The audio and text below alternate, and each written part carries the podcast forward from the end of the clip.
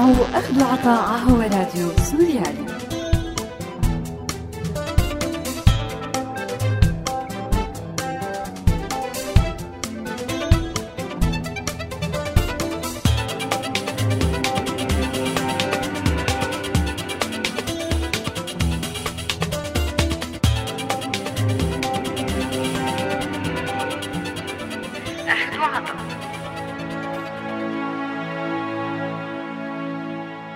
أعزائي المستمعين، أهلا وسهلا فيكن. برحب فيكن أنا مايا بحلقة جديدة من برنامج أخد وعطا، وبذكركن أنه هذا البرنامج بالتعاون مع مبادرة كلنا مواطنون.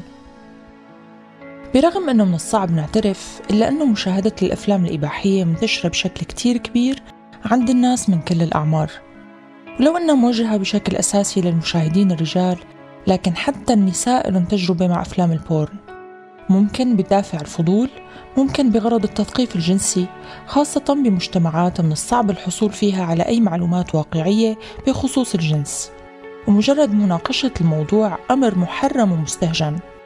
طبعا البحث عن المعلومات الجنسية بالأفلام الإباحية له كتير من الإشكاليات اللي رح نحكي عنها بحلقتنا لليوم.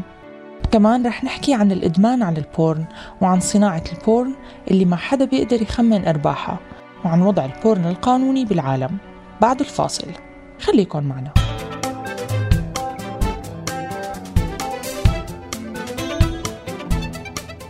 أهلا وسهلا فيكن من جديد، ومثل ما عودناكن خلونا نبلش مع هذا الاستطلاع.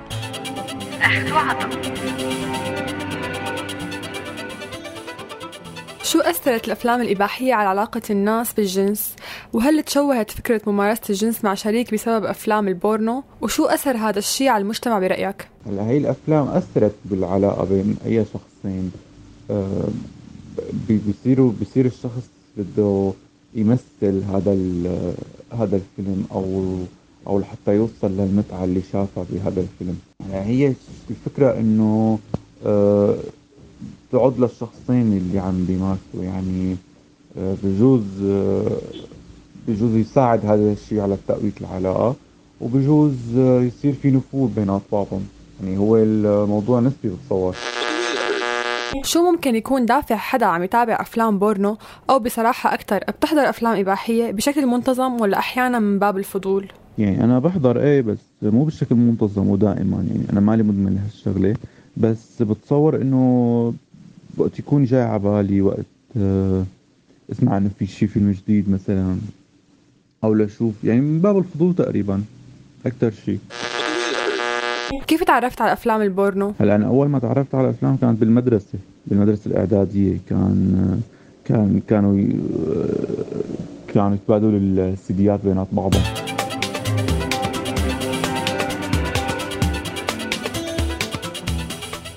بحسب موقع projectno.com، في 420 مليون موقع إلكتروني إباحي بالعالم، وهو أكبر وأكثر من أي موضوع تاني بيحتل الإنترنت من علوم وسياسة وفن ومجتمع وغيرها.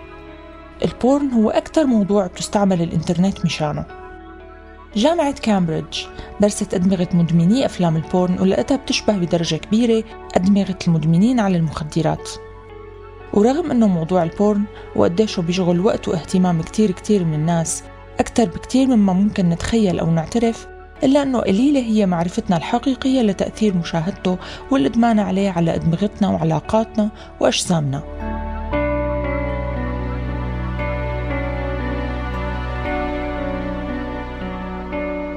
إحدى الدراسات الأمريكية ورجت أنه المدمنين على المواقع الإباحية بتقل عندهم الإثارة الجنسية مع نفس الشريك، وهذا معروف بأنه سلوك بميل للبحث عن الشيء الجديد دائماً، بحيث الشيء المعتاد والطبيعي والتقليدي ومع الشريك نفسه ما بيحقق الإشباع الجنسي، لأن البورن بيعود المشاهد على توقع الجديد والغريب وغير المألوف، ولو كان مزعج أحياناً. هاي الدراسة أيضاً أثبتت أنه 1 من 5 من المتعودين على مشاهدة البورن بشكل دائم ما عندهم سيطرة على جماح رغباتهم الجنسية، وأنه هذا الشيء أحياناً بيورجي حاله بسلوكيات عدوانية وغير قانونية، وغالباً ما بتتحول حالة الإدمان لشي بياخد كتير من وقت المشاهد المدمن، بحيث بتتحول مشاهدة ساعات طويلة من البورن كل يوم لحدث أساسي ما بيكمل بدونه النهار.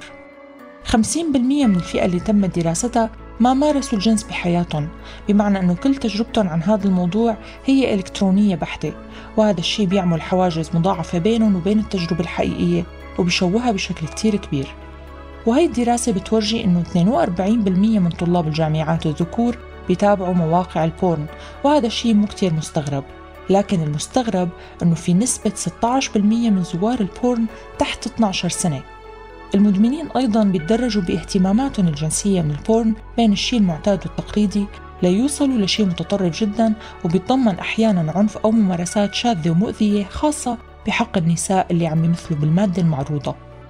لمشاهدة البورن ارتباط كبير بالأداء الجنسي عند الذكور، اللي بيعاني 19% منهم حسب دراسة من القذف المبكر، في حين بيعاني 34% منهم من صعوبة كبيرة بالانتصاب والفعالية الجنسية. أما بالنسبة للمدمنين اللي التزموا بالابتعاد عن البورن لفترة منيحة، ف60% منهم حسوا بتحسن بأداء وظائفهم الجنسية. فاصل ونرجع. عم تسمعوا أخد وعطا على راديو سوريالي.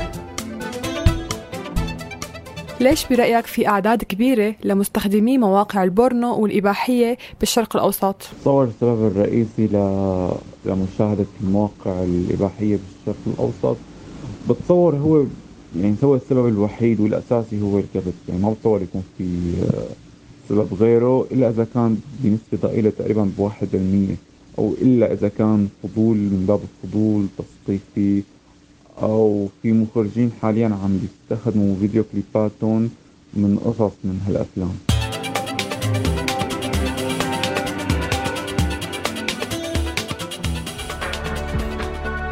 على الرغم من أنه أغلب مواقع البورن محجوبة بدول مثل إيران والمملكة العربية السعودية مثلا، إلا أنه أكبر نسبة مستخدمين لهي المواقع هنن بالعالم العربي والإسلامي، وهدول الدولتين منهم، وتحديداً بالمناطق اللي من شبه المستحيل الوصول لمواقع البورن فيها بدون اتباع إجراء معين لفتحها على الإنترنت. سوريا هي واحدة من الدول اللي منتشرة فيها ثقافة البورن بشكل كتير كبير مثل أي دولة تانية، ويمكن واحدة من أكثر الأسباب اللي ما كتير بتحطها بمكان واضح على لائحة البلدان الأكثر استخداماً لمواقع البورن هو ضعف خدمة الإنترنت فيها. تساؤل كبير هون بينطرح، ليش رغم التربية الدينية والاجتماعية المتشددة ورغم كل المشاكل الاقتصادية والسياسية والاجتماعية اللي بتعاني منها دول العالم العربي والإسلامي تعد من أكثر الدول استخداماً للبورن بالعالم؟ والجواب قد يكون موجود بالسؤال نفسه.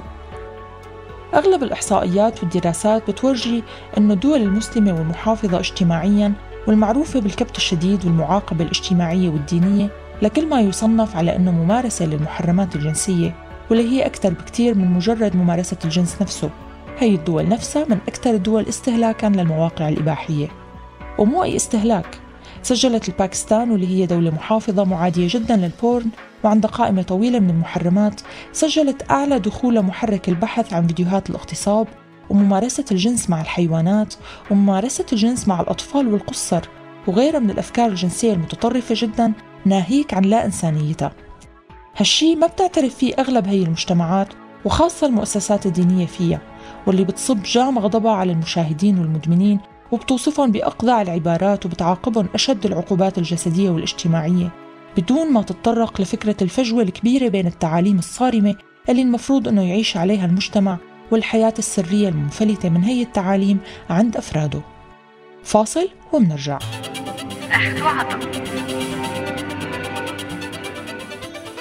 شو رأيك بالصناعة الإباحية بالمجمل؟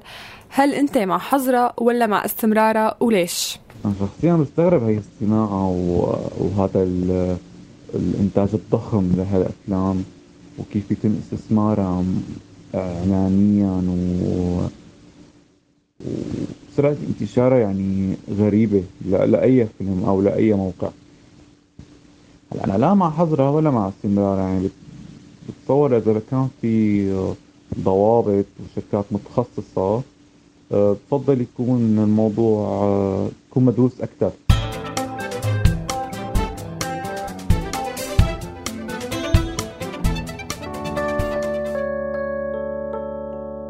البورن ما شغلة جديدة بحياة البشرية، البشر من ملايين السنين وهن بيخلقوا رسوم وتصاوير عن الجنس وعن الأعضاء الجنسية، وللقرن السابع عشر لأطلق على هي التصاوير اسم بورنوغرافي، وما طولت المحاولات الأولى لكسب المال من هي الصناعة البصرية للمحرمات المثيرة جنسياً.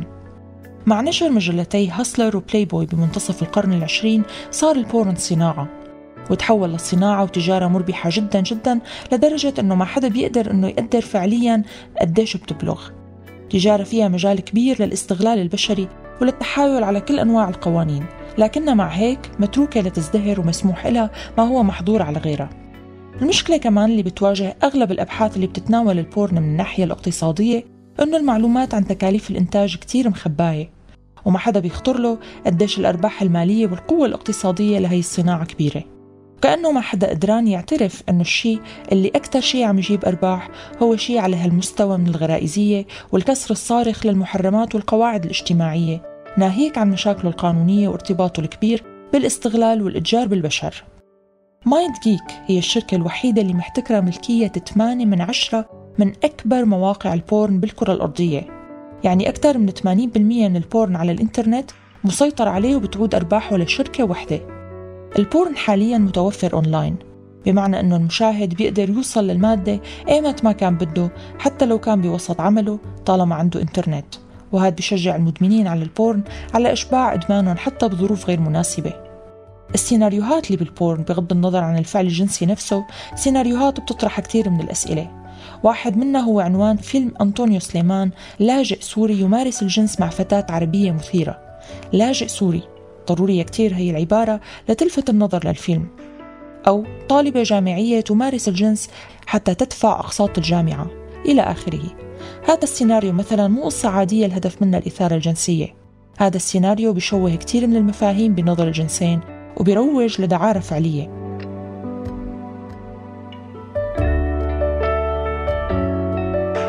المال هو نقطة كتير غامضة بموضوع البورن. بينما من المتوقع أنه تكون أرباح هي الصناعة مليارات الدولارات، ما في شيء واضح بيدعم هي الفرضية، إلا ما يسمع عن الرواتب العالية للممثلين بأفلام البورن، وخاصة الممثلات واللي هن المعيار الأساسي لنجاح الفيلم من نظر أصحاب هي الصناعة طبعاً. آلاف الدولارات ممكن توصل إلى ميزانية فيلم مدته دقائق معدودة مخصص للنشر على الإنترنت، والدعايات والاشتراكات السنوية والمشاهدات هي اللي بتخلي العملية رابحة.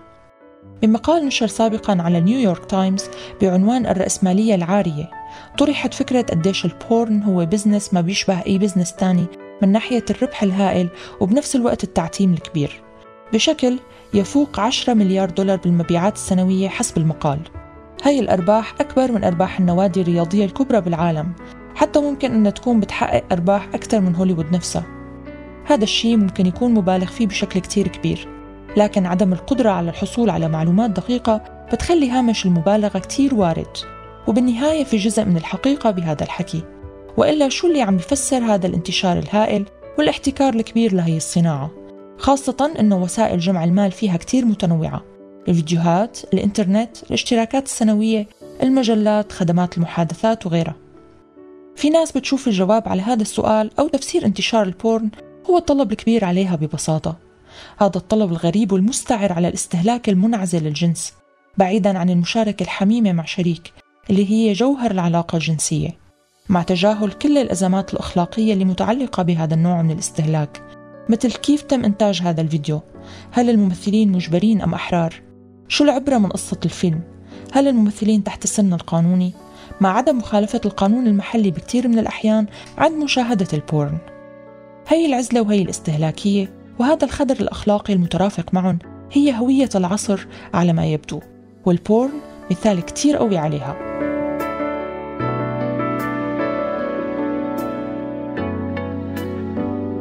بالنسبة للوضع القانوني للبورن عالمياً، كمان هذا الموضوع كتير غامض. بينما بتعتبر أغلب دول العالم بورن الأطفال جريمة، تظهر ثغرات بهي القوانين عند أكثر من بلد، مثلا أنه هذا القانون ممكن ما يشمل المواد المرسومة أو اللي هي رسوم متحركة والافتراضية وما فيها استغلال فعلي لطفل، وإنما بتروج للفكرة. وفيما عدا استغلال الأطفال، بضل قانون تجريم مصنعي وممارسي ومروجي الأفلام الإباحية غير مستقر. بعض البلدان اعتبرته دعارة نظامية، والبعض لسه ما قدروا يحسموا أمرهم قانونياً من الموضوع. بهي الأثناء تجارة وصناعة أفلام البورن منتشرة بشكل عابر للحدود، بطريقة أصلاً بتخلي من الصعب تحديد الجهة اللي لازم تتم محاسبتها ووفقاً لأي قوانين. إذا نرجع لكلمة بورن باللغة الإغريقية فهو معناه المرأة المومس أو التي تعمل في الدعارة. البورنوغرافي ما هو مجرد صور جنسية، هو بمعناه الجوهري ترويج حقيقي للاستغلال الجنسي والدعارة. وبالواقع في ربط حقيقي بين قضية الاستغلال الجنسي والإتجار بالنساء والأطفال وبين تجارة الأفلام الإباحية. أحياناً وببعض الحالات الموثقة تم الإتجار بالبشر لغرض إنتاج الأفلام الإباحية بشكل أساسي. واليوم مع انتشار كاميرات الكمبيوتر وغرف المحادثات بيصير الخط الفاصل بين الأفلام الإباحية التفاعلية والدعارة الفعلية ما واضح. إذن الأفلام الإباحية هي سوق كبير للإتجار بالبشر، وخاصة النساء والأطفال والقُصّر. وعلى الرغم من أنه الإتجار بالبشر جريمة بتحاسب عليها القوانين المحلية والدولية بأغلب دول العالم، إلا أنه في تعويم وغموض وتساهل بربط هذا الموضوع بالمواقع والمحطات الإباحية، كأنه الإتجار بالنساء مثلا هو بشكل أساسي مستخدم بسوق الدعارة الفعلية فقط.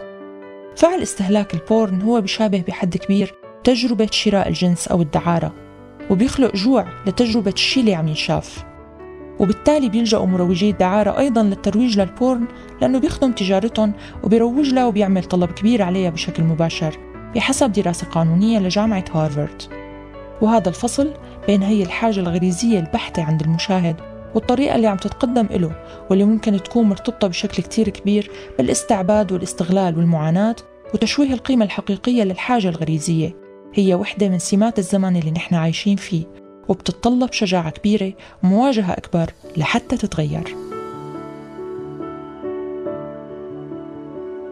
بنهاية حلقتنا أصدقائي أنا بودعكم على أمل التقي فيكم بحلقة جديدة من أخد وعطا الأسبوع الجاي. لا تنسوا تتابعونا على موقعنا سوريالي.com، وارشيفنا دائما بتلاقوه على الساوند كلاود وولفوا علينا FM. من هون للأسبوع الجاي كونوا بألف ألف خير.